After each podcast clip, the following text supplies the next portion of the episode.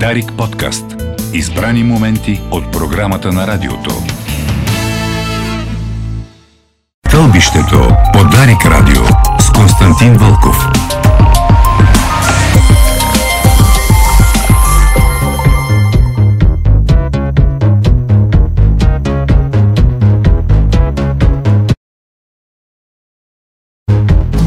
В стълбището на Дарик Радио с вас е Константин Вълков. Слушате ни на живо в цялата страна. Гледате ни във Фейсбук страниците на Дарик, в сайта Дарик БГ. Естествено, Емил Захариев, арт-директор и режисьор на реклами в студиото. Здравей, нали може и с теб на ти да си говорим? Предвид, да. Как се предвид казва? Предвид колко... дългогодишното ни познанство. 30 години или колко са? 30 години. 30 да. години. Как лети времето, как се забавляваш? Говорихме си с Тенко Николов за алгоритмите в образованието, тъй като моето образование започна с теб и с Мартин и с Нойзи и с Сашо, в образованието много се говори за алгоритми, които предричат кой какъв студент е, нещо като Netflix на образованието. То е еди какъв си, вероятно ще се интересува от еди какво си. Това uh-huh. чета напоследък. Uh-huh.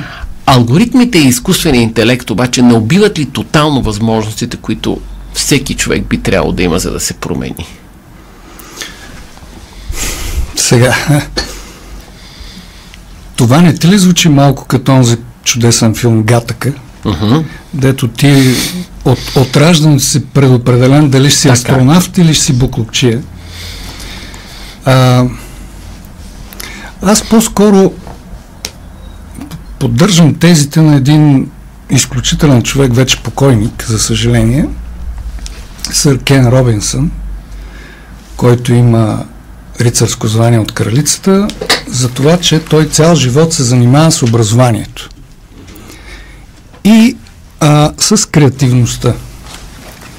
И неговите тези са малко по-различни. Той има една а, чудесна книга, а, която е следствие от наблюденията му в а, образованието и в, в реализацията след това, която се казва на английски епифанис, която на български би трябвало да е проникновение или не знам, но, но има и, uh-huh. и религиозната конотация на такова внезапно Някакво провидение. провидение да. Да.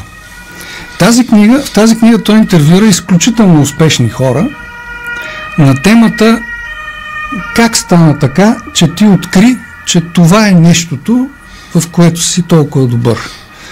Защо?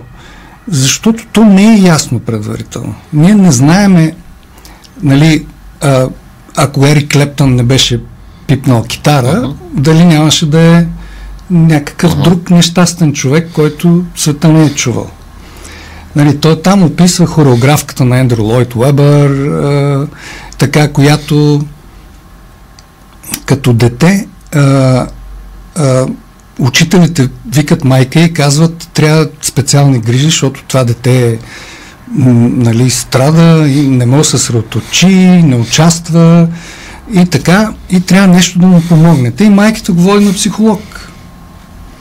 И той говори с детето дълго време, след което казва на майката, може ли да излезем за малко? И преди да излезе, пуска радиото. И излизат, отиват на еднопосочното огледало и той казва, наблюдайте. И когато става само детето и има музика, тя започва да се движи. И той казва на майката, нищо му няма на детето. И то просто е танцор. И тя схваща намека, вади го от нормалното училище, слага го в училище за танцори, където тя си намира мястото и вместо да стане вместо да я подложат на изключителни усилия да научи математиката и биологията и физиката, да има някакви тройки, четворки и така нататък и да я направим полезен член на обществото, тя става хореограф и е мултимилионер. И е хореографът на там Исус Христос, суперзвезда, всичките там, Андрю Лойд Лъбър, представление. Но това не е задължително се случи. И той затова го нарича епифани, защото може би е случайно, може би понякога става, понякога не става. И въпросът е в това, можем ли ние да го открием това нещо. И аз не съм убеден, аз мисля, че с алгоритми влизаш от обратна страна. Защото детето може да е много добро по математика, но той Бах е бил добър по математика. Но е композитор, а не математик.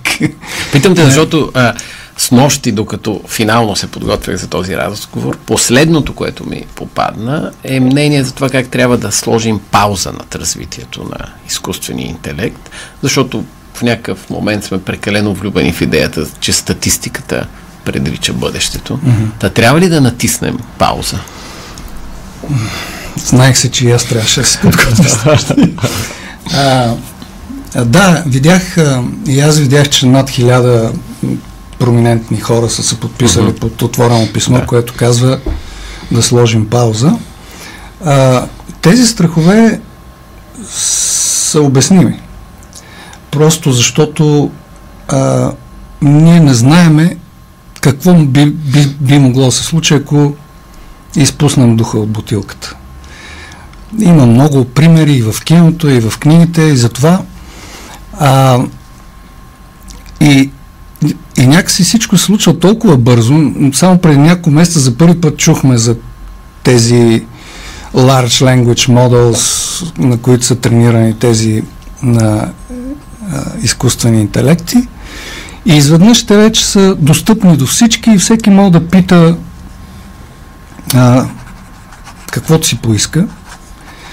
А, а тези изкуствени интелекти са много добри в това да дадат отговор, който да звучи правдиво. Uh-huh. Но не задължително да е верен. И това може да обърка много хора, но, но според мен опасността е друга. Да опасността е възможно ли е това нещо да развие а, съзнание за себе си и да започне да взима решения съобразно това съзнание. Защото а, ние сме дали всички основания на един изкуствен интелект да реши, че хората пречат на планетата, а пък извода от това е да ги премахнем, защото така ще решим проблем. Нали? И може би е редно, не знам, защото за тези неща стоят огромни комерциални а, конгломерати, нали? Google, Microsoft а, и така нататък, чиято адженда не е, може би, същата като на обществото, защото при тях има комерциален интерес за тези неща. И не знам, вероятно. Една от тезите е, че за пореден път се опитваме да спрем пътя напред и прогреса, че спираме развитието. Ще ти дам един пример. Утре, 2 април, освен че са изборите, пари също гласуват. Нищо, че градът е в пламъци, образно казано. Та накратко в Париж тази седмица увеличиха възрастта за управление на електрическа тротинетка от 12 до 14 години. И глобата, ако се возите двама от 35 на 135 евро, а утре е голямото гласуване, референдум, с един въпрос да се забранят ли електрическите скутери или не. Та въпросът ми е хората до каква степен трябва да решават за такива политически, управленски, държавнически визии, защото забраната на скутерите е част от една много по-голяма трансформация да, да, на мобилността. Ами... Изкуствен интелект също.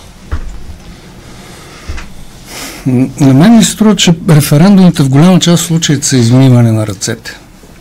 Тъй като а, принципа на, на представителна демокрация теоретично казва елитите, ние избираме елити, защото те са елити, много умни хора, експерти, които трябва да взимат решения вместо нас, защото ние не разбираме от ядрена енергетика или от, а, от много други неща. А, а пък обратното казва, понеже решението е опасно за нас, ние ще кажем, нека хората да решат. И хората неизбежно ще се поляризират, се разделят на две. Нали, хубаво е и обикновено референдумите са бинарни въпроси, uh-huh. да и не. Нали? Но, но това някак си оставя решението на, на плебесцит, т.е. какво кажат повечето, което разбира се е основата на демокрацията, но не и на представителната. Нали, а, ако ще е така, да премахнем изобщо партийната система и да кажем за всяко решение ще питаме хората, Особено с електронизацията това е възможно да става Мигновено. адхок, да. Ние задаваме въпрос, всеки вади телефона, отговаря и решаваме. Само, че хората не разбират от голяма част от тези неща. И могат да направят голяма беля. А,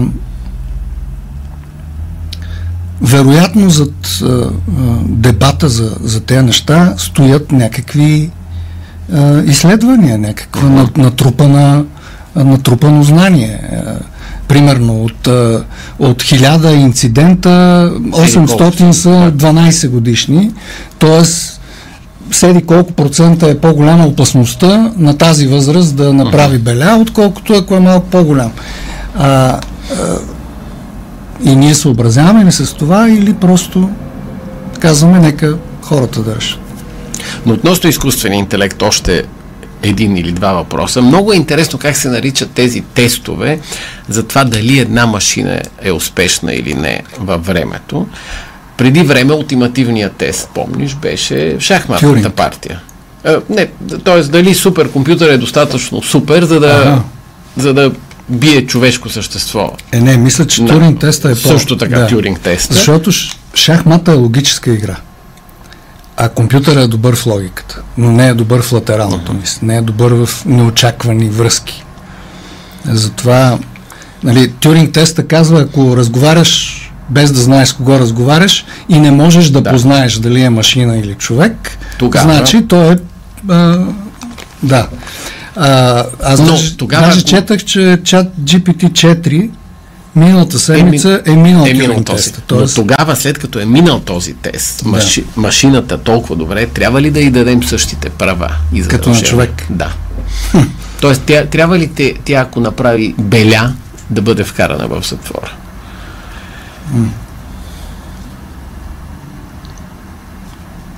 в нещо, което не би трябвало да има а, самосъзнание, т.е. да съзнава себе си като отделна, то не е личност, но да използваме думата личност, персоналност някаква, менталитет да има, нещо, а, това означава, че то трябва да има цели, желания, Че и чувство за хумор няма. чувства, да.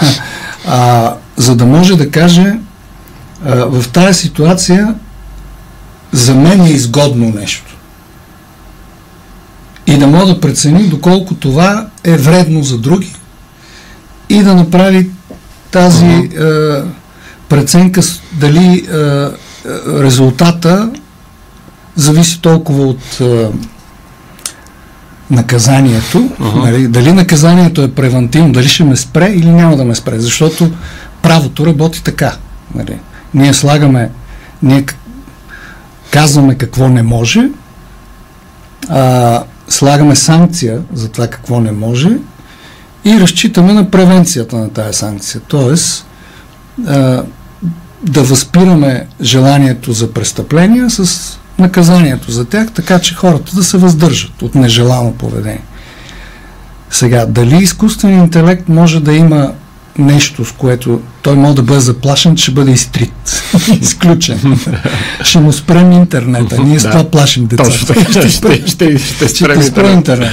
Нали, и това води до Да. някакви до желаното поведение. Но не знам, не знам дали до толкова е, и това кой го казва. И какво би решил изкуственият интелект на онзи прословут въпрос на Нью Йорк Таймс, ако държите в ръцете си бебенцето Хитлер и знаете, че то ще стане Хитлер, дали ще го убиете? Да, Вероятно изкуственият интелект би психо- го убил. Да, защото а, позитивният резултат от това е несравнимо uh-huh. по-голям пред престъплението, което е.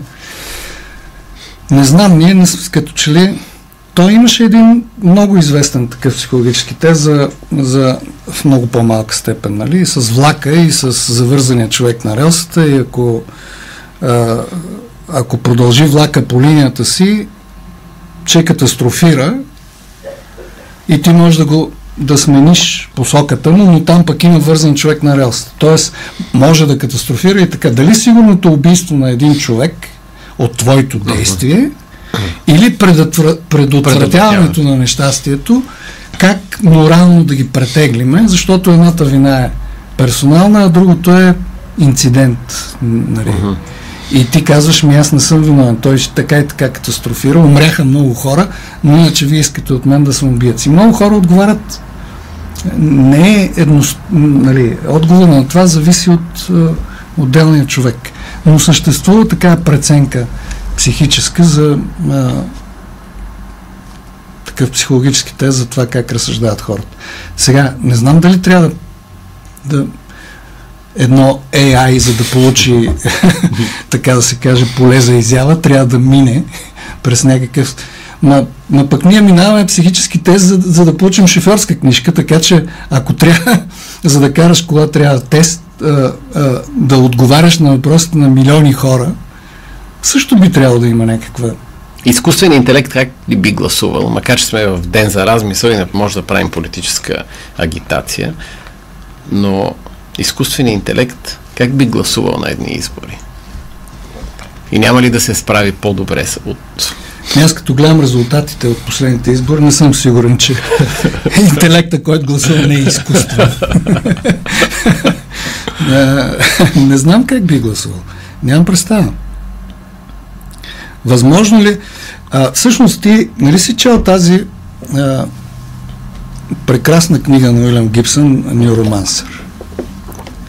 Значи в... А, тя е преди 30-40 години, 80-те години, мисля, е написана. Значи преди толкова време в тази книга е основният въпрос в тази книга е този, който обсъждаме. В книгата има изкуствен интелект, а, разделен на две. Защото той е като човешки ум. Единият е логичен, а, а, свързан с езика, с а, планове и така, другия е креативен. Другия е свързан с, както лявото и дясното полукълбо, отговарят за различни неща. И човечеството ги е разделило именно с идеята, че ако тези две неща се раздадат, се съединят, работата ни е спука. И в книгата, да не разкрием сюжета, но а, точно един от тези изкуствени интелекти прави страхотна, страхотен план, наемайки такива наемници, хакери и така нататък, като целта е да се обедини с своята половинка и да влезе във всичко.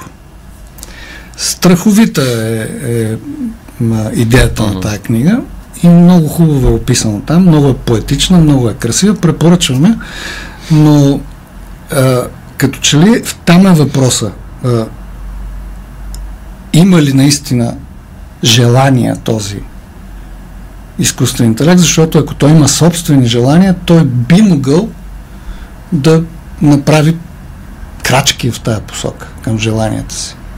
И той би могъл да почне да пресмята кое за него е по-полезно, кой от кандидатите предлага а, свобода за него в бъдеще или ще го изключи и да гласува съобразно тези желания. Не знам. Превъртяхме играта относно управляващите. Какви ли не герои участваха в състезанията и в играта в парламентите и с мисълта, че е ден за размисъл и не бива да агитираме. А, какъв тип хора да участват в управлението на страната според теб, за да взимат адекватните решения, след като какви ли не герои се появиха. И ако трябва да направим някакъв разрез от възрастов до ин, ин, интелектуален, можеш ли да опишеш какво ти липсва? Защото вероятно има такъв тип хора. Не знам. А, сигурно има. Но не, не знам дали не е на предварително предопределено това нещо, защото а, да, да тръгнеш към политиката а, би трябвало да означава, че ти се отказваш от нещо. Тоест, да кажем, че ти си блестящ адвокат с страхотна практика, която ти носи а, слава и богатство.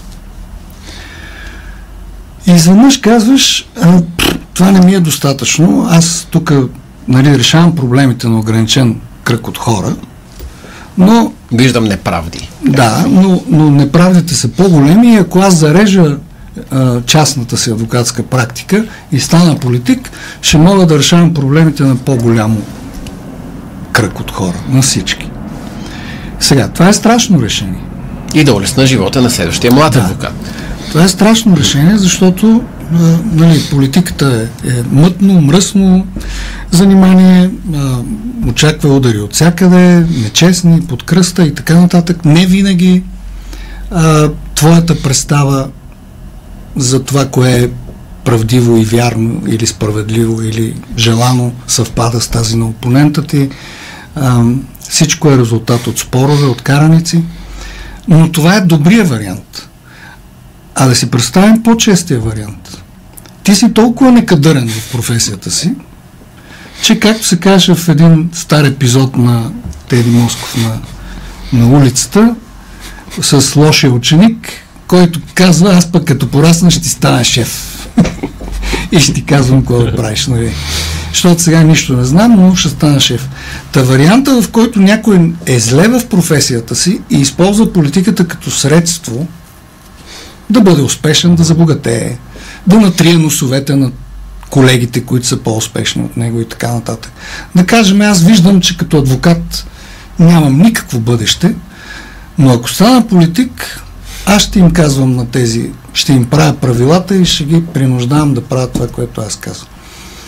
И на мен ми се струва, че в голяма част от случаите сега не е така, но, но вероятно а, на политиката да се гледа като на средство за а, реализация поради недостатъчно качество в професията, която си изпълняваш в момента.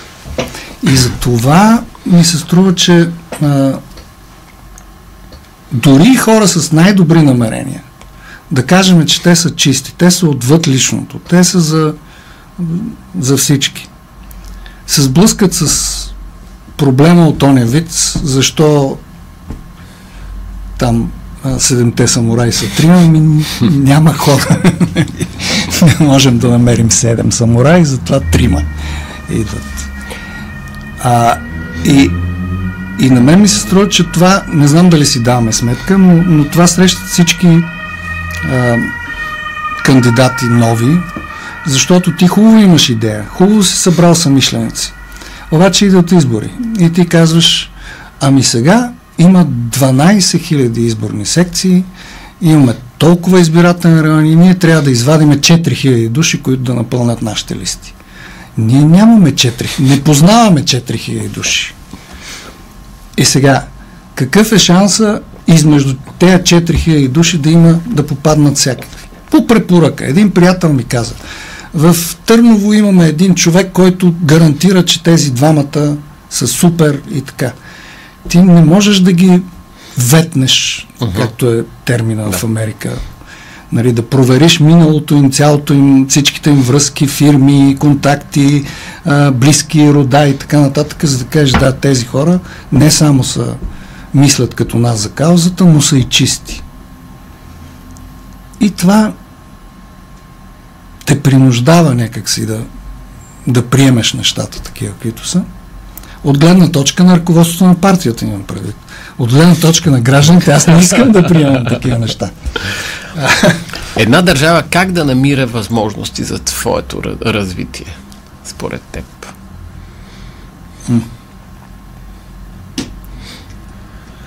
Трябваше с нещо по-лесно да почнем, като например как се прави омлет или някаква... А, аз първо не мисля, че държавата трябва да търси а, възможности за моето развитие. Аз а, дори съм убеден, че едно от нещата, които ние не разбрахме, като дойде демокрацията, е, че Ма тя беше спусната отгоре, дали заради Спу... това не го разбрах? Се тая. Тя е спусната, тя има някакви реквизити, които привидно сложихме Това, че не беше пролята кръв, не е ли ми, по-добре, че по-добре, беше пролята кръв. Въпросът е в това, че а, ти си живял по определен начин в продължение на 50-45 години и след това ти казват, виж сега, ние минаваме на друга уредба. Ще избираме Минаваме тези, които ни управляват. Да. Ще има разделение на властите и така нататък. Това, което според мен ние не разбрахме, че демокрацията има един основен пререквизит и той най-просто казано е от теб зависи пич. Сега вече зависи от теб. Ако до вчера всичко ти е предначертано, значи ти ще ходиш в гимназия, ще завършиш, отиеш, ще кандидатстваш минно-геоложки, ще завършиш, отиеш по специализация еди, в Мадан. Там ще копаеш и не знам какво ще правиш. И след това така. И ще стигнеш до максимума там 160 лева заплата или еди какво си. А, тоест, ясно. Дали? Сега, изведнъж не е толкова ясно. Тоест, а, ще успееш, ама ще успееш, ако ставаш по-рано от останалите, ако си тръгваш последен, ако през нощта седиш и мислиш какво да направя, как да... Защото, виж колко интересно а, думата за конкуренция и за състезание на английския е най-съща. Competition значи и състезание, значи и конкуренция. Тоест, тя е иманентна в, в, в демокрацията. Състезание. Нали, да не, така, на рад рейс, дог рейс, всякакви такива а, нали, определения има.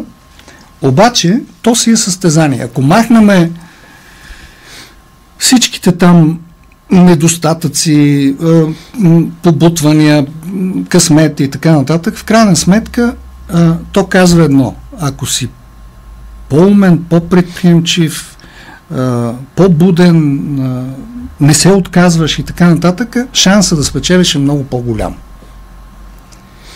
И аз си мисля, че прословата американска мечта е това. Тя казва, там разсъждават така, това е моментно. Нали? Това, че съм бездомен и спа в кашон, е временно състояние, защото аз имам идея. Нали? Аз ще направя нещо. Ще направя таксиметрова компания, която там от колатера, шофера на такси, аз ще направя лимо сервис. Uh-huh. От кога шофер на такси? От 10 години. Нали, временно, но той има идея. Тоест, те вярват, че е възможно с това, което ти е в главата и с усилие и интелект и такова, да успееш. У нас това никога не се е появявало. Защо? Защото се появиха престъпници. И те престъпници външния израз на техния успех всеки може да го види. Кой спира Мерцедес пред панелката в дружба? Престъпник. Нали. И ти викаш, ма, чакай, чакай, то значи за да успееш, трябва нещо да нагазиш закона. Нали. Трябва да си, трябва нещо да... Не можеш да успееш с а, усилия, трябва да успееш по втория начин. И това нагласи така нещата, че а, нали, или си добър, или си добре. Ако си добър, си смотан, а, нещастен, неуспял и така нататък. Ако си добре, задължително си престъпник. Невъзможно е ти да си успял с... А, а, това е представата. Нали? Възможно и да е имало такива хора, но представата е, че който кара скъпа кола, има голям офис, а успешен бизнес и така нататък, нещо е нарушил закон. Е, това е голяма щета. Защо? Защото менталитета, който тя разпространява, е, че а, няма как да успееш по друг начин. От една страна и от друга страна а, така а, а, сиромахомилското би богати. Нали? Това отношение към успелите хора, първо е а, те са престъпници, а към останалите ми няма как. Трябва нещо да, да откраднеш, да, си, да нарушиш закона, нещо, да измислиш някаква схема, за да успееш. Защото другото е трудно. Другото изисква посвещаване, безсънни нощи, риск. Нали? А, и понеже а, така се е трупал капитал, ние в момента виждаме резултатите от него, а те са такава абсолютно а, инстинктивна реакция, а, че държавата трябва да оправи. Тоест, ние сякаш живеем в капитализъм, но никой не бива да фалира. Това е абсолютно забранено. Когато нещата вървят добре и ти печелиш много, всичко е наред. Когато нещата тръгнат на на зле държавата трябва да дойде и да ме спаси да ми даде компенсации. Да, да помогне с Ето, това. Да. Нали, На ангро и така. Конкретно имам преди това, което се случва последната година. Ние трябва да спасяваме държавата. Да спасява хлебари, зърнари, е, торове, е, всякакви различни индустрии, заведенията, в които ако сега решим да си запазим маса, ще открием, че не е толкова лесно нали, за обяд. Че са пълни. Но ние им намаляме ДДС-то, защото те са загинали. И а това не е добре, защото капитализма върви с, с двете неща. Възможността да забогатееш и възможността да фалираш.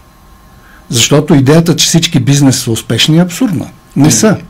Тогава, сега ми припомня за един предговор на Тони Николов а, към а, биографията на Левски, написана от Захари Стоянов, в, в която той казва, че епохите трябва да отреждат на хората да правят велики дела, а днес няма м- велики мъже, пък има интересни епохи. Тоест, че е интересно, интересно е, да. А защо няма велики дела? Заради тези компенсации или заради това усещане, че някой трябва да, да ти помогне? Ако те питам на кого се възхищаваш, на ще ти е, Димитров. Така, ще ти е трудно ще ти е трудно, вероятно, да изброиш О, един да кажем, национален отбор от 11 души. Да. Хм. Ами, а, на мен ми се струва, че от, от, от национална гледна точка, имам предвид от гледна точка на нацията, като такава, а, това, което обединява хората е от една страна е славно минало, нали, ние се обръщаме назад и казваме, е, какви времена. Но от друга страна е някаква обща цел. Някакво, някакъв стремеж. Нали, да кажеш, добре да е, хубаво, Аспарух, Симеон, Велика България и така нататък, Левски, Ботев. Обаче ние на къде отиваме? към какво се стремим? След НАТО и Европейския съюз, нали, тогава ние можехме да имаме Това беше целта. Значи ние ще се присъединим към обществото на богатите държави, на, така, на които се възхищаваме. Това попитах и, и Тенко, предишния ни гост. Кой я задава тази цел? Не трябва ли тези силните Точно така. власт имащите да дойдат и да зададат и, и аз мисля, че истинският лидер е този, който трябва да каже, вижте, Елдорадо каквото и да е Елдорадо. Нали. Там е Елдорадо. Вижте сега, между нас и Елдорадо има блата, вулкани, назгули, орки, какво ли не.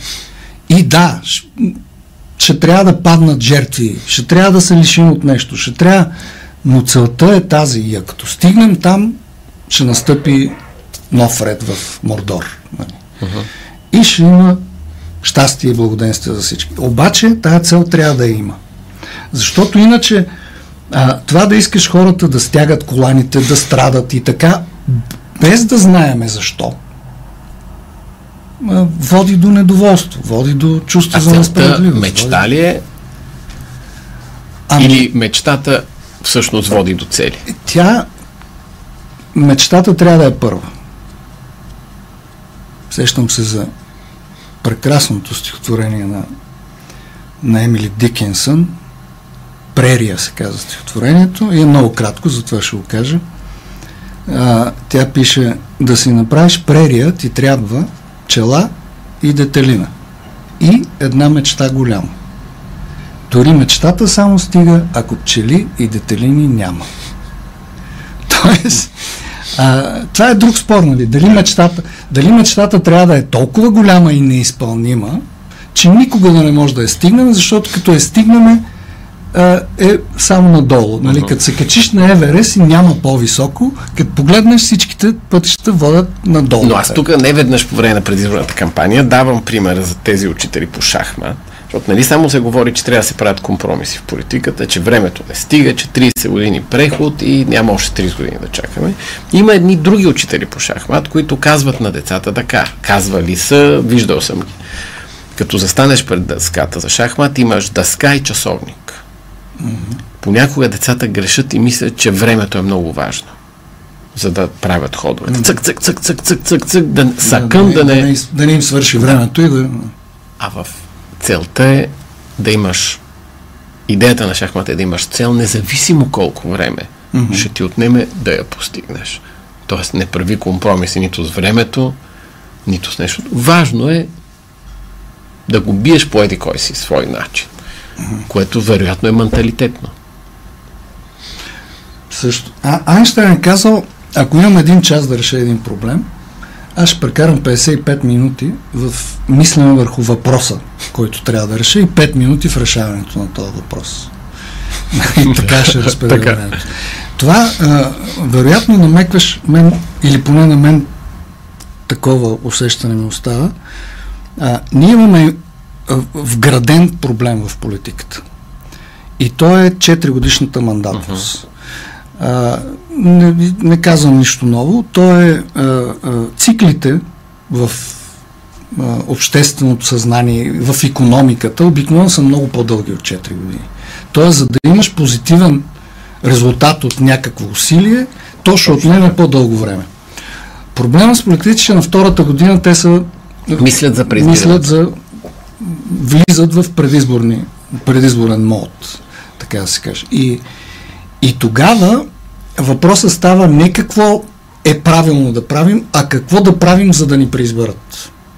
Да не ни нахокат във Фейсбук. Точно така. И това е катастрофа, защото а, а, а, другото иска как се казва, жертвоприношение.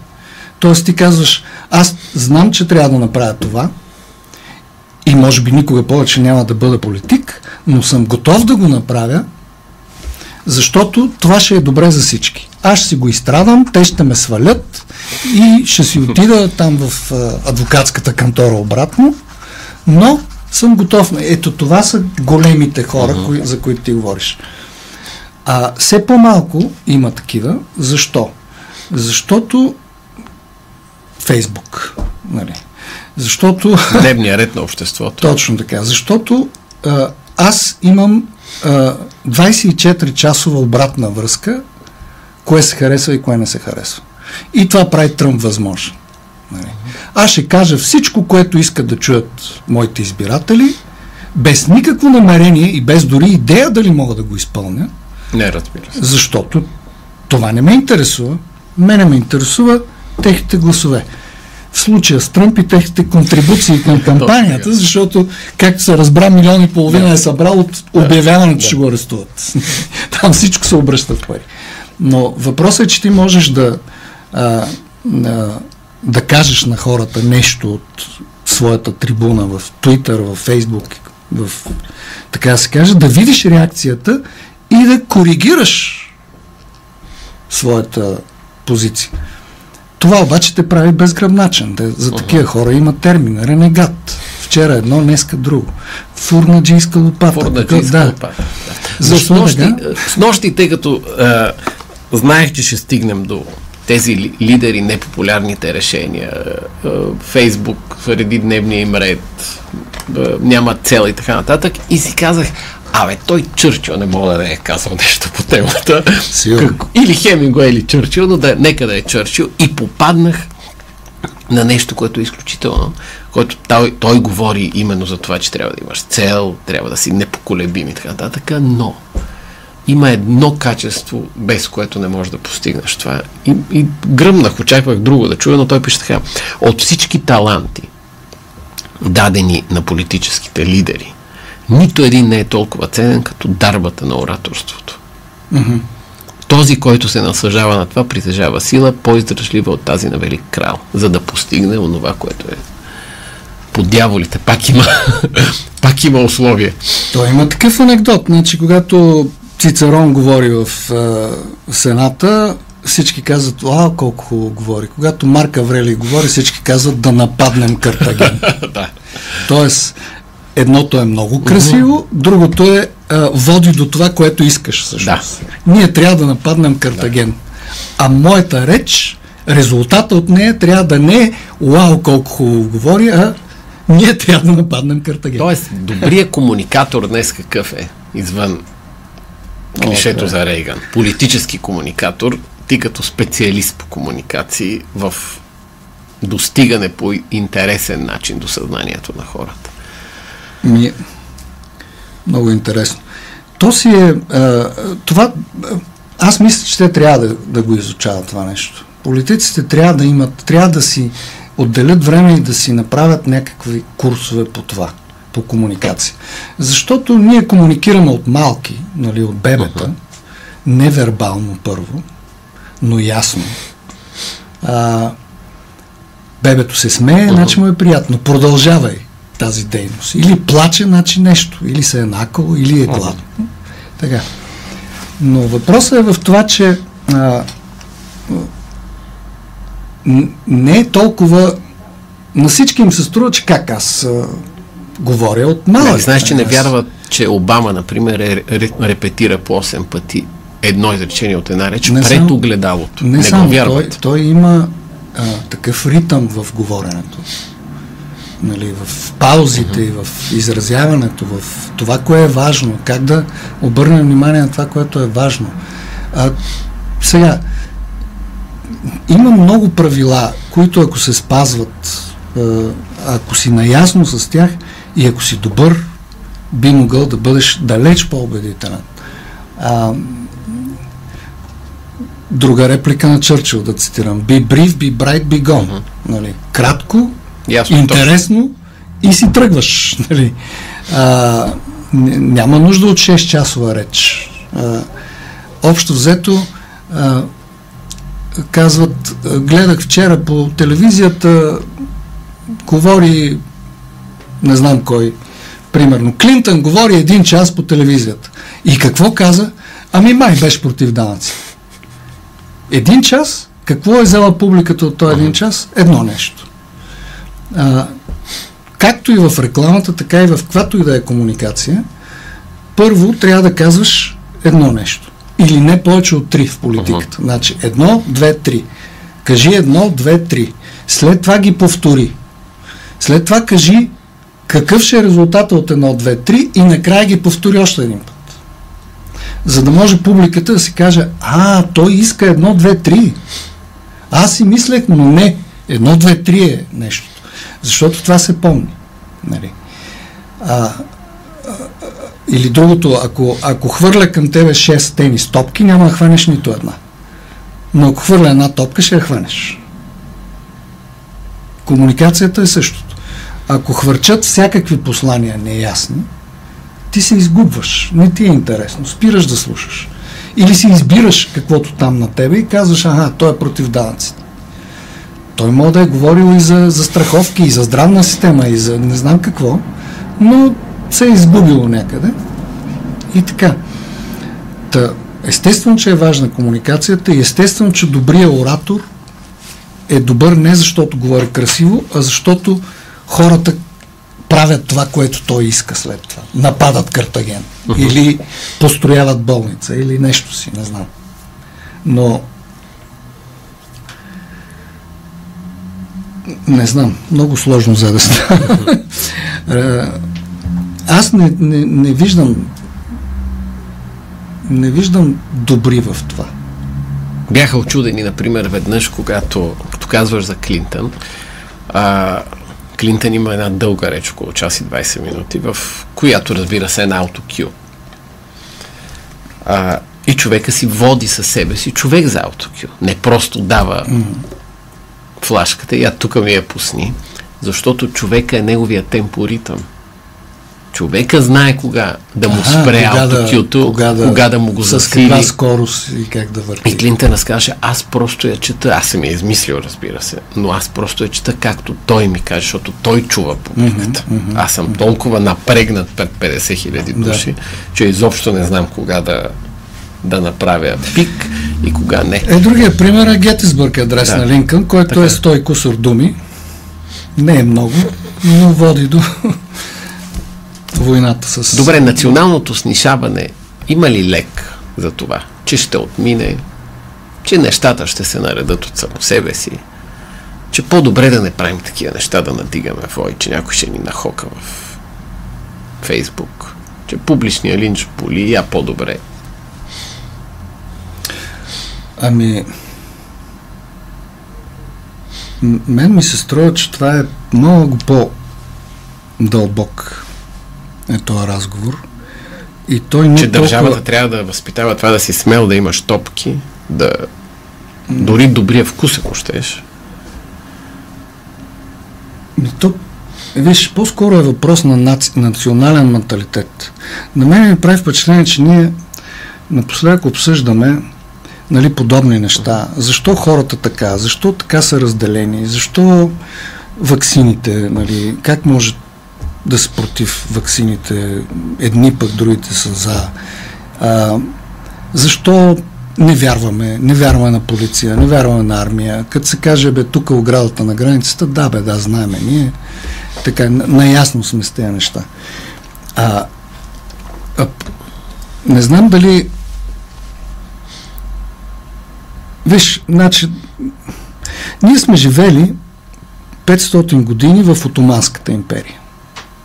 Тоест, всички институции, държавни институции на територията на нашата страна за нас са били чужди. Ти, така се каже, ако не признаеш конака, ти си хайдутин, герой. Нали, а конака е държавната власт. Заптиетата са полицията там. Нали, в момента, да, това е друга. Нали, не, а, да, не, да не ме някой помисли, че оправдавам тази работа. Не, просто искам да кажа, че 500 години ние сме се държали към институциите като към нещо чуждо. То не е наше.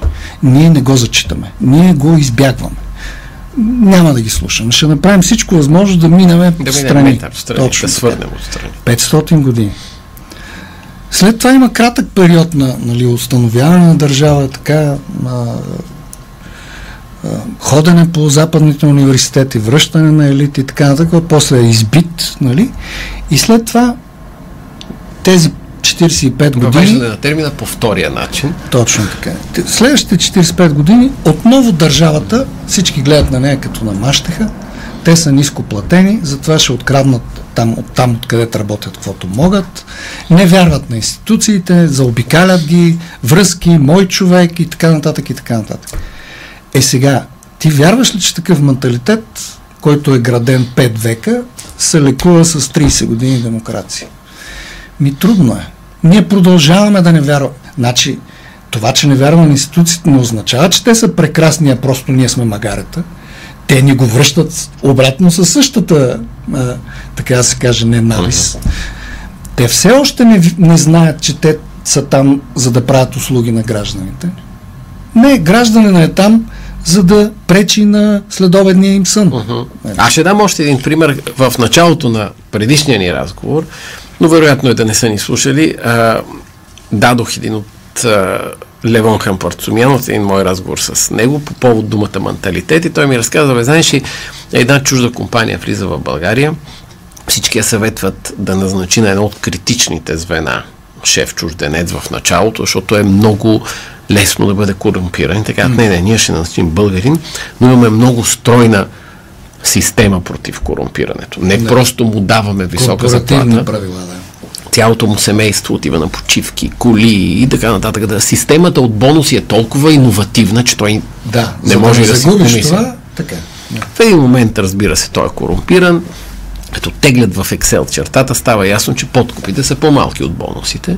Втория пример е за митнически внос на даден продукт, където човека, реален случай, решава да подкупи митническия служител, вместо да плати мито, Мгм. едва по-късно разбира, че митото Митото е е по-ниско. по-малко от подкуп. Така.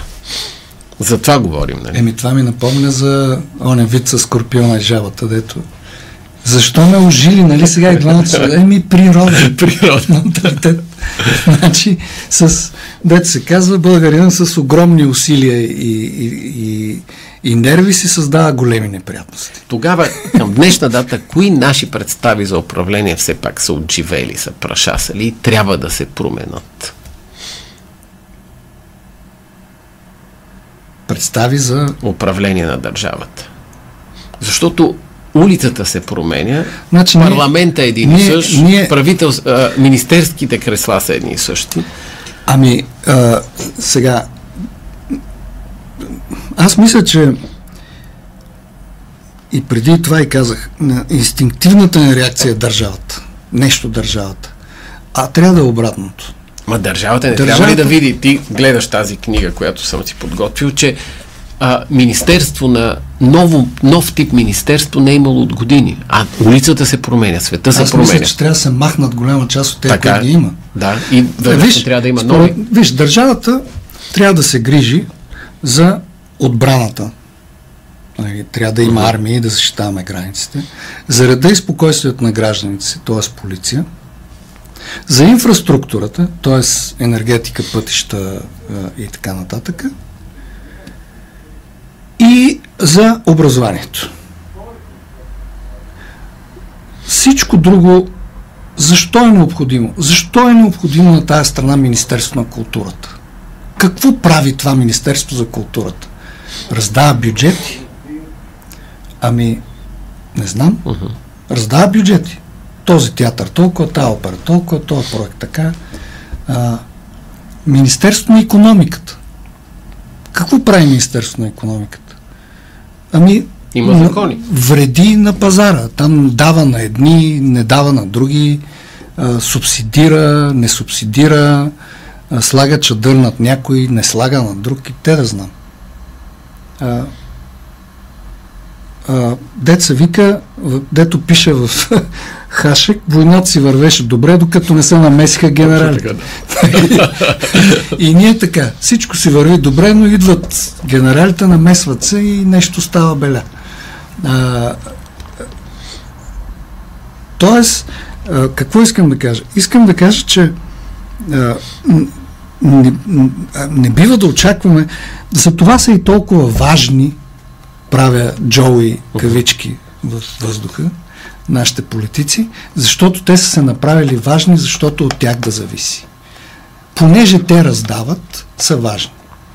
Нали, всичките тези, ще, пенсиите ще дигнеме, заплатите ще дигнеме. Аз не познавам човек, който заплата му да е дигната от политик. Дигната е от фирмата му, от шефа му, от неговата работа, от така. Може би, нали, чиновниците, така. Но, но а, или механизма минимална заплата, който трябва да избута във всички сектори. Това по-скоро вреди. Нали, по-скоро посивяват, където не могат. Целият този разговор, нали, колко е минималната заплата в София, колко е минималната заплата и в Монтана, пак по индустрии, пък по такова. Тоест, не може с един аршин да мериш всички, всички области и всички индустрии, защото е различно.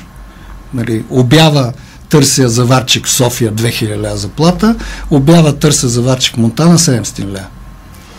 Защо? Ми има голяма разлика в предлагането и търсенето между София и Монтана.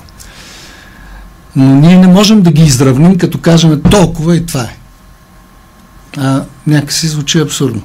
Но понеже те са направили така, държавата да е бръкнала във всичко, и така е по-лесно. Нали? Държавата. И затова аз не фалирам. Държавата ще ми плати да не фалирам. Държавата ще ми даде субсидии. Държавата ще ми плати тока. Държавата ще ми плати еди какво си. Добре, извън граница, правителство, столица и знаме, какво е една държава?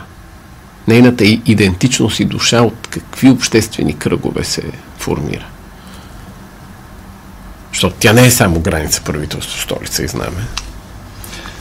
Да, това са реквизити някакви, които са външни реквизити. Тази има една конвенция в живописото Монтевидео от 1933 година, която е конвенция за, за на правата и задълженията на държавите, където е определено, че за да имаме държава, трябва да имаме определено население, определена територия, правителство и способността на това правителство да контактува с други правителства. Uh-huh. Да, в този смисъл Русия е тръгнала да това държава, защото не знам дали скоро няма да мога да контактува с две-три правителства в света само. Но това е шега. А, но въпросът не е толкова за външните реквизити, доколкото разбирам, ами Националност. нацията, какво Да, да. я прави нация. Душата. Душата на нация. Еми, Ето, ще ти дам един пример. Ле Корбюзие. Има един град в Индия, Чиндигар, ако не се лъжа, къде той решава, че ще направи ултимативната а, представа, идеята си за град, която ще наподобява човешко тяло. И това ще реши всички проблеми. Тоест, главата ще е правителството и съда, ако помня правилно, сърцето ще е търговски и економическия хъб, това дето тупти. ти, а? А, ръцете са университетите и иновациите. Разбира се, а, черния дроп е забавленията и така нататък. А, но той има радикална концепция за ре, редефиниране на един град. Няма паметници, има живи хора и така нататък. Да, да. Тоест, каква е душата и идентичността на една държава тук? В България, каква трябва да бъде и кои обществени кръгове са безгласни букви сега в момента, за да се стигне до това. Обществен кръг. Кого не питаме? Ами, виж, те, аз преди малко, като говорех за менталитета, нали, с тази uh-huh. вродена неприязан към институциите, а, ще добавя към него нещо, което а, мисля се случва напоследък. И то е а, не касае по-скоро обществените отношения, както са установени, а нещо по-дълбоко. Ние се чудиме защо се случва така и защо нашите сънародници по определени въпроси реагират така, как е възможно това одобрение за Путин, това неодобрение на вак- ваксините, може ли мислещ човек изобщо така?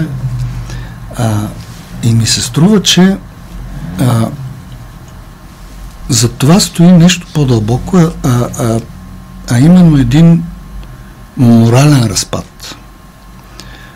А, тъй като общественото отношение са изражение на някакъв а, ш, а, такъв споделен морал. Нали, ние споделяме какво е лошо и какво е добро в една общност и се държим съобразно тези разбирания. За тези, които не ги споделят, имаме репресивни органи, съдебна система и така.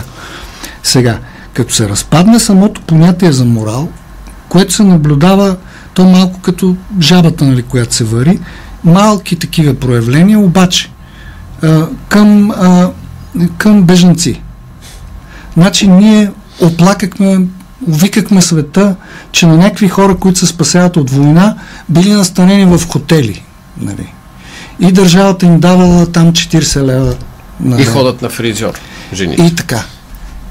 И това означава, че абсолютно чувството за съпричастност на тези хора е ампутирано. Емпатията отсъства от тяхното съзнание. Значи ние не можем да кажем, а, а, че аз ще, ще си позволя незгоди, за да помогна на друг. В никакъв случай. Ние не си представяме, че една майка с три деца, която живее в хотел, трябва да ги пере тези деца. Трябва да си търси работа. Къде ще ги остави тези деца? Ако ще ги води на училище, в какво училище? Как ще ги приемат? А, нали, ние чуваме хотел и си казваме, опа, аз тук живея в тази мизерия, а някакви чужденци сме ги настанили в Все хотел. пак да не забравяме, че едно от най-често срещаните наистина обвинения заради социалния мониторинг към тези жени беше, че ще вземат българските мъже. Да, а ето. Нали. Друг случай, който си спомням, с други бъженци, кмета на Елин Пелин поведе града на протест, защото държавата искаше да настани в Елин Пелин двама възрастни афганистанци, лекари и двамата. И Елин Пелин каза твърдо не на тази безобразие, нали, на това безобразие.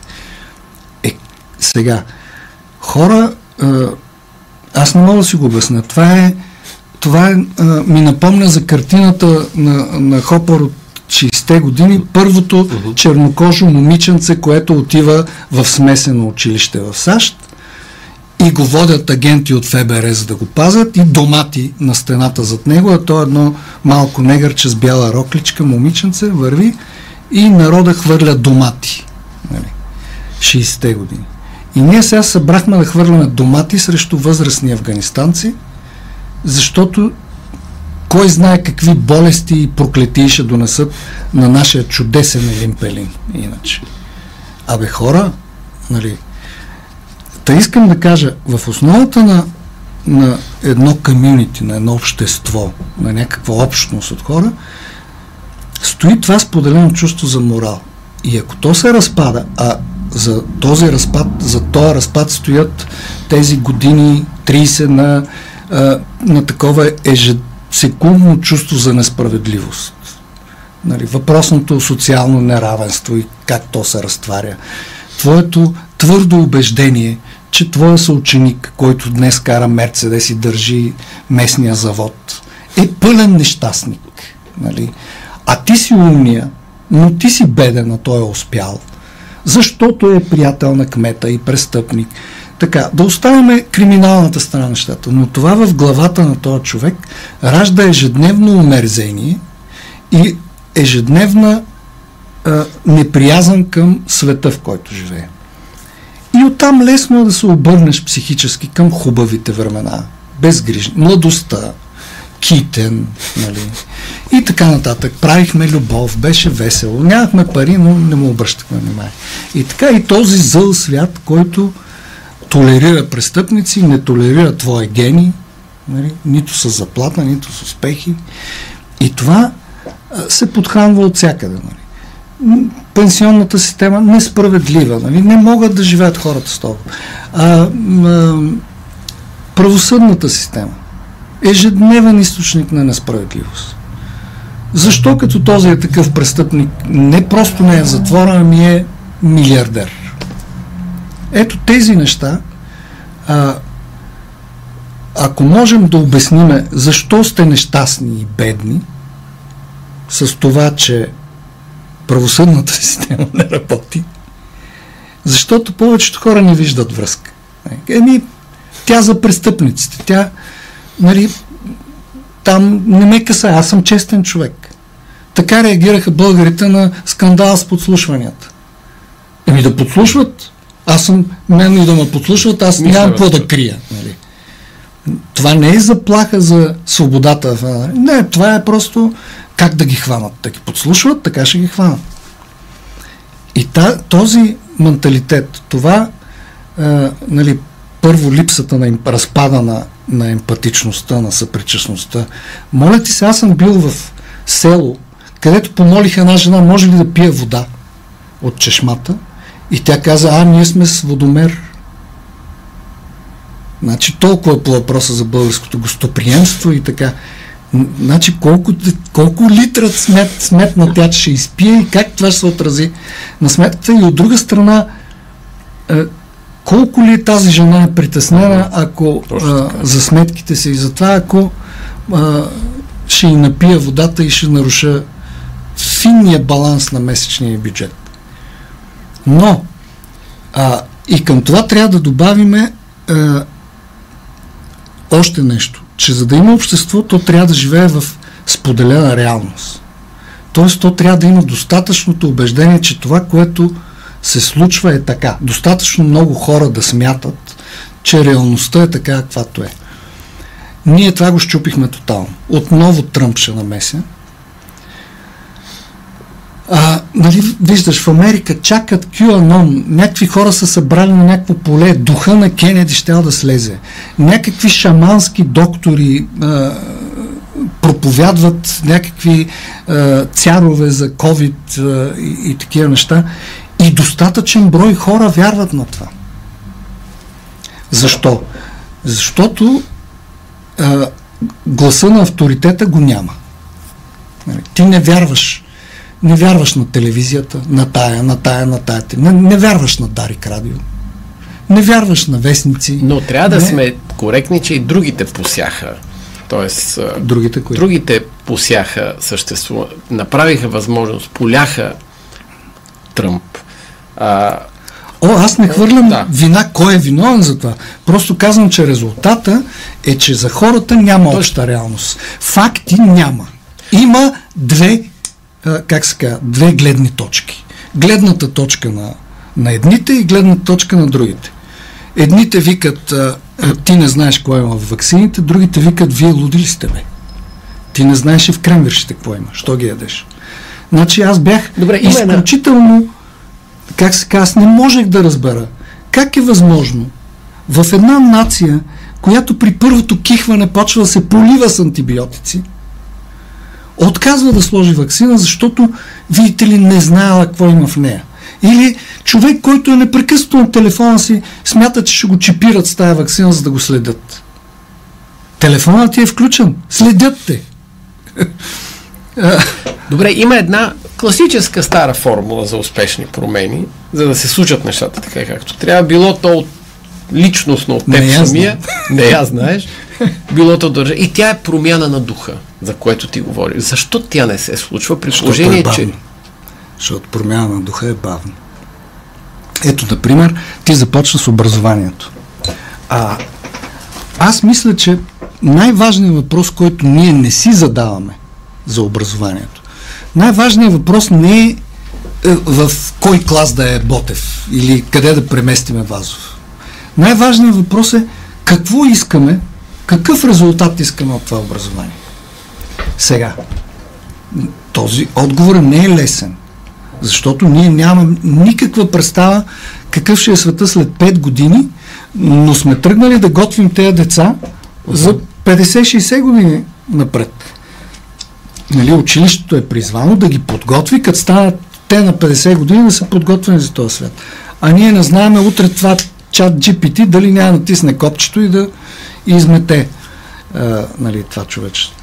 Но сме тръгнали да ги готвим. Тоест, а, а, с, трябва да се съсредоточим върху въпроса. Какво искаме от това образование? Защото ако не знаем какво искаме, всичко е вярно. Нали? Ботев мода е в трети клас, Вазов десети, да ги разхвърляме както си искаме. Защото целта ще ни каже как да организираме това образование.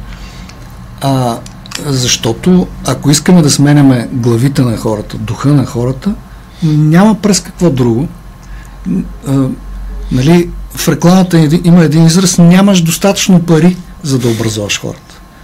Това е много скъпо и дълго нещо и ти ще свършиш парите преди да промениш това, което е в главите. Но заради това съществува и това, за което говореше ти обществото, съществува и термина социален капитал. Вероятно. Да, но според политиците ни, ми се струва, че ние не живеем в общество, в економика. Ние трябва да, не трябва да забравяме, че ние живеем в общество, а не в економика. Економиката е средство на това общество да произвежда блага. Но целта не е аз да ходя на работа 24 часа и да нямам почивен ден и така. Нали, това себеусъвършенстване и така нататък. Да не говорим, че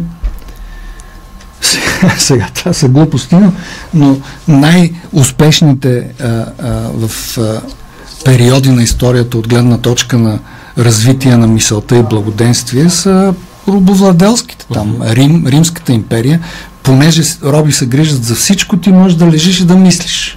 И да измисляш. четеш. Да, да четеш, да се образоваш и така. Или гърците, нали? Що, що имаме Аристотел и Платон и така. Защото са имали много време да мислят и не е трябвало да изкарват на същия в 8 часа. Тоест, ден. мисля, че чувството за общност на българската нация все повече се губи и губи. Абсолютно, то е абсолютно разрушено. Ние не можем заедно да направим нищо. Виждаш, че Знаеш ли а, обяснението на чужденците? Едно обяснение срещнах на чужденци какво е. Че не сме а, били жертва на катаклизъм природен. съществува е това. Виж, аз не знам дали Украина преди две години е била осъзната нация. Но днес е. Е, Нали, там живеят много руснаци, молдовци, много българи и така нататък. А, има спорове вътре, едните не харесват другите и така нататък. Но се намеси Путин и след една година тази Обедини държава... нацията около точно флага. така. Заради този огромен катаклизъм, това огромно нещастие, което им се случи, тази война. И сега те са като юмрук. Нали, слава Украина и така, знамената, uh-huh. символите на държавата и така. А, за съжаление, резултат от катаклизъм. На мен не ми се ще на нас да ни се случи някакво земетресение като в Турция или а, пък, не дай Боже, да бъдем нападнати, за да осъзнаеме, че ние сме заедно тук. Нали? Защото в момента не го правим. Не го правим. В политиката трябва ли да са заедно партиите, които ще спечелят изборите? Тикам към темата за компромисите, без да говорим политически в днешния ден. Тоест, компромис, ако в тълковния речник пише, че е споразумение на базата на взаимни отстъпки, време ли е за компромиси в политиката или... Или както баба ми казваше, компромис е когато всички са прецака. Точно така. Или компромис всъщност е пак когато всички се чувстват прецака, иначе сме направили компромис. А,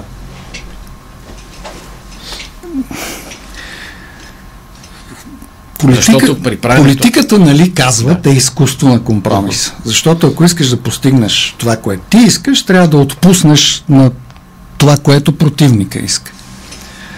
Но аз мисля, че тук ние бъркаме две неща, защото не знам да не навлезем в такава забранена област. На мен ми се струва, че а, компромиса, който се иска сега, не е между а, противоположни тези. Едните смятат другите за престъпници. Какъв компромис да направят? Тоест, а, ком, възможно е компромис да кажа аз ще си затворя очите за това, че ти си престъпник в интерес на това заедно да правим а, влизане в Шенген и еди какво си. Той е невъзможен такъв. И те го казват. Оня ден слушах интервю с... Хайде без имена. Че... Да, без да, имена. Да с, с а, високопоставен политик, който каза, аз не искам да сядам на една маса с тези хора. Принцип, като житейски принцип. Нали? Какъв компромис да направя? А, и, Добре, дефинирай затова, почтеност в политиката тогава. Поч... Като във всяко друго нещо. Ти трябва да, да правиш това, което казваш. Като кажеш нещо, трябва да го правиш. Иначе си ренегат. Нали, лъжата си е лъжа. Може да и викаме популизъм, но то е лъжа. Излъгах ви, че еди какво си. Но, но, но този, на мен ми се струва, че този компромис е невъзможен. Защото ако беше, ние смятаме, че, че не трябва да има главен прокурор, а ние смятаме, че трябва да има, но той трябва да бъде огранен, това са две противоположни тези, които можем да дебатираме и да някъде да се срещнем и да кажем, стискаме се ръцете, правим това. Медиите къде са виновни в това? Заради присъствието на една къса скамейка от политически анализатори, социолози, коментатори, липса на риск, повторяемост на едни и същите рекламни формати, клиентелизъм и така нататък. Сега ще кажа, виж, ти хубава метафора ми даде с този град на Корбюзие. А, медиите са имунната система на този град. Белите кръвни телца, там, там тези, дето като, като дойде вирус и дойде болест, те се активират да, и отиват да се бият. И сега, значи, всеки ден фалират вестници. В света, в България, нали, а, и никой, не, ние не, не плачем за в смисъл. Обществото ни вика, моля ви се бе, направете нещо. Но вър, зърнарите, виж, моля ви се, направете нещо. Заведенията, дайте да дадем. Заведенията не са толкова важни, колкото медиите. Защото четвъртата власт е това, имунната система на обществото. Храна ние ще за ума, стоиме, говориш ти, за храната ние, за ума. Ами не, ние ще стоиме а, на стража и ще държиме отговорни политиците и ще, ще му казваме, аха, а на тази дата ти каза, еди, какво си? Какво се случи с него? Защо сега казваш обратното? Но това не го виждаме. Е, тук може да има в съседната стая 10 факт-чекери, които само това да правят. Mm-hmm. Ако бъдат подкрепени, както ресторантите. За това говориш. Да, да, да, да. Но, но ето, а, а, това имах преди, че а, а, поради много причини, интернет, скорост и така нататък, защото вестника е бавна медия. А, преди години вестника беше най-бързата медия. Всеки дневник, всеки ден излиза. Нали, телевизията uh-huh. по-бърза, но печатните вестни. Сега това е стар хляб. Значи сайта на вестника, който е безплатен, е пресен топъл хляб. Но пък може да има... Печатното издание е стар хляб. Но пък може да обясни новините, като е толкова отворен. Нищо, че е стар. Е, да, е, е това ще да кажа, че тогава функцията на бавната медия се превръща не в breaking the news, не да даде новината, а да обясни тези важни неща. Нали, истината. Но това не се случва. Не знам защо. Не знам защо. Не, мен любимата ми фраза, за която обяснява а, какво трябва да правят медиите, е на, мисля, Джордж Орла, който казва, ако единият твърди, че навън вали, а другия, че е слънчево, работа на медиите не е да цитират и двамата, а да отворят прозореца и да, и да кажат шибаната истина. Нали? Вали ли или е слънчево? А ние тук сме се а, влюбили в другата гледна, даже бити имаха а, слоган всички гледни точки. Хора, аз не искам всички гледни точки. Аз искам журналиста да вземе всички гледни точки, да разбере каква е истината и да я рапортува. Защото а, нали, в противен случай ти казваш, ние като дадеме, може би мисленето е такова, ако дадем всички гледни точки, той зрителя сам си прецени. Е да, не го ли товариме с твърде големи очаквания този зрител? Че той ще може да изброди през това многообразие и ще има достатъчен интелект да свърже някакви несвързваеми неща и да се извади правилните изводи. На, не, на, чел, на Челси Астан Вила до вечера глед, резултатът ще е един. Макар, че тук в България да. биха го представили, достойно паднах. да, да. А, нямаха мал шанс. Нямаха мал шанс. обезмислиха труда на момчета. да, обезмислиха. Унгарците обезмислиха труда на момчета.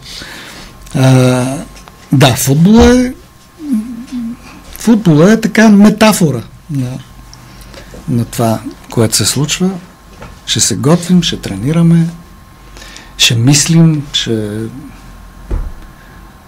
нали, ако не можем, ако нямаме по-добри играчи от противника, ще измисляме по-хитра тактика, ще се разположим по-добре и така. То затова е толкова интересно. Нали, а, а, или тениса, който Рори Съдърланд, един рекламист много добър, казва, единствената причина тениса да я гледаем е а, системата за резултати. Че няма равен матч. Това е едно, но, но начина по който се брои резултата. Защото той казва, представете, че тениса е като баскетбол на точки. Трети час играят, 178 на 152 за Федерър. А, кой ще седи да гледа матча, в който броим така? А тук се замоляват шансовете след всеки гейм, нали, след всяка точка, всяко разиграване е 50-50, нали, и ти можеш да спечелиш матч с по-малко спечелени точки, ако важните точки и така. Тоест, а, ако сме на футболна тематика и тъй като ти казах, че и за Арсен Венгер може малко да поговорим, а то вече час и половина говорим и не ни остава времето. А, времето ни притиска. Но, но Арсен Венгер има една страхотна реплика. Попитам, бе, как ще коментирате мача с нощи? И той каза, бе, с нощ се опитах да гледам мача на Тотнам, ама заспах. Това е Та, така ли ще бъде, така ли ще бъде неделната, неделната изборна вечер? Ами за щастие Арсенал играят днес, така че утрешния ден ми е освободен. А, Венгер. Значи миналата седмица, сигурно това имаш предвид, миналата седмица и а, сър Алекс Фъргюсън uh-huh. и Венгер бяха прияти в така. футболната да. зала на славата. А, е, най-дълголетните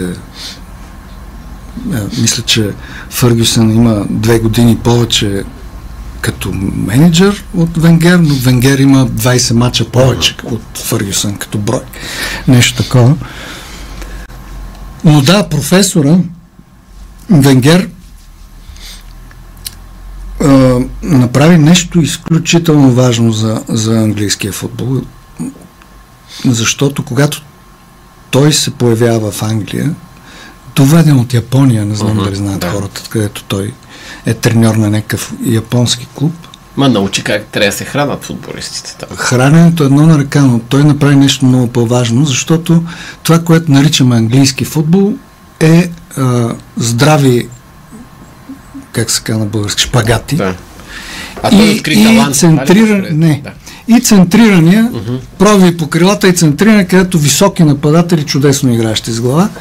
Нали, деца вика Бърнли до преди две години още играеше така. Разчитаме на центриране, дълги топки и така. Венгер първото нещо, което направи да свали топката на земята. А, и а, неговата идея за футбол беше базирана на техническата способност на неговите играчи.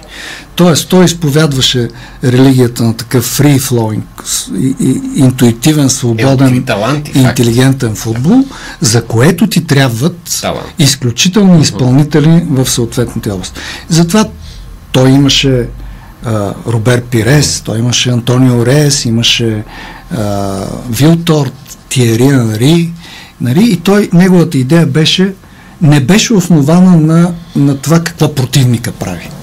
Противника да прави каквото си ще, ние имаме такава такива изпълнители, такава игра, че ние ще победим. Тоест той не правеше промени в отбора си, защото играе с Евертон или с Ливърпул или с някой друг отбор.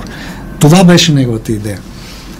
Обаче мен ми се струва, че футбола се промени много и от, от игра на звезди, т.е. от това а, как, какви играчи можеш да привлечеш в отбора си, за да спечелиш, се превърна в треньорска игра, в менеджерска. Uh-huh. Защото това, което се случва напоследък, Пеп Гвардиола, Нагелсман, Тенхак, Роберто Дезерби, който прави чудеса в Брайтън, Греъм Потър, Артета, това са треньори, които превърнах, върнаха а, акцента в футбола върху менеджера. Как, как с по-ограничени ресурси да стигаме Точно. до превъзходство. И затова тогава толкова му се сърдиха, като казваш за Антонио Рейс, като той напускаше и, и го гониха, ти няма ли да го задържиш, задържаш и, и помня една пресконференция, на която Арсен Венгер се изнерви и каза, абе, това е все едно да искам да се оженя за мис свят. Но тя да не иска. Тя да не иска. Да, мога да се опитам да убеда, ама решението си е нейно. Това е пословичен Венгер с а, тази, това бащинско отношение mm-hmm. към играчите, без насилие и без такива. Обратното на Фъргюсън, нали, с неговите истории. Фъргюсън е диктатор. Докато Венгер е, нали, ще говори с всеки, ще се съобрази с менталното му състояние, с желанията му и така нататък. Но сега е друго и слава Богу за такива треньори като Артета, защото така наречения на хуего де позицион, така. А, пози, позиционната игра, а, която не е нова, между другото, тя е изобретена от а, а, Ринус Микелс, казва треньор на Аякс от 70-те години и развита от Кройф в така наречения тотален футбол. Но, но това, което Гвардиола и съвременето направиха, са доста съществени промени. Но не знам дали да говоря за това. Да, да, да, разбира се. А? Интересно е. Естествено. Как? Утре са изборите да поговорим за, за, за, позиция. позиция. А, това е начин първо, механично, терена се разделя на 16 хоризонтални и вертикални зони, а, всяка една от които трябва непрекъснато да бъде заета от някой играч.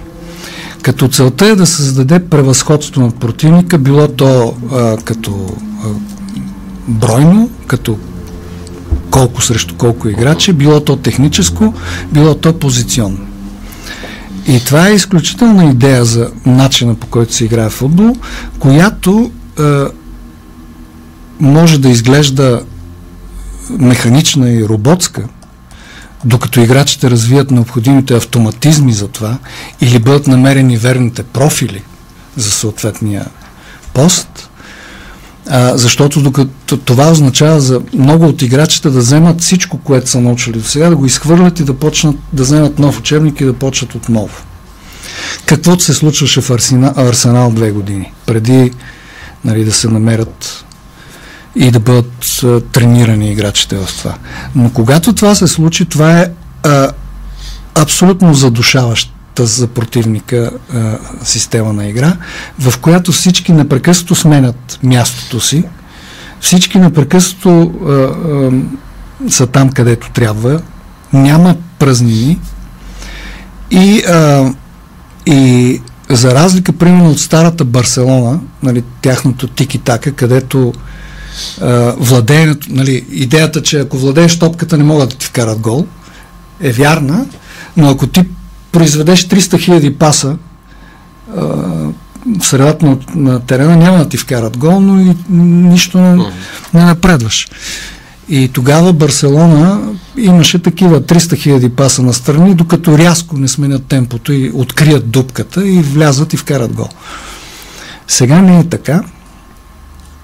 И, и, и има огромна разлика между между а, това как играе отбора, когато топката е в него, как играе, когато не е в него топката.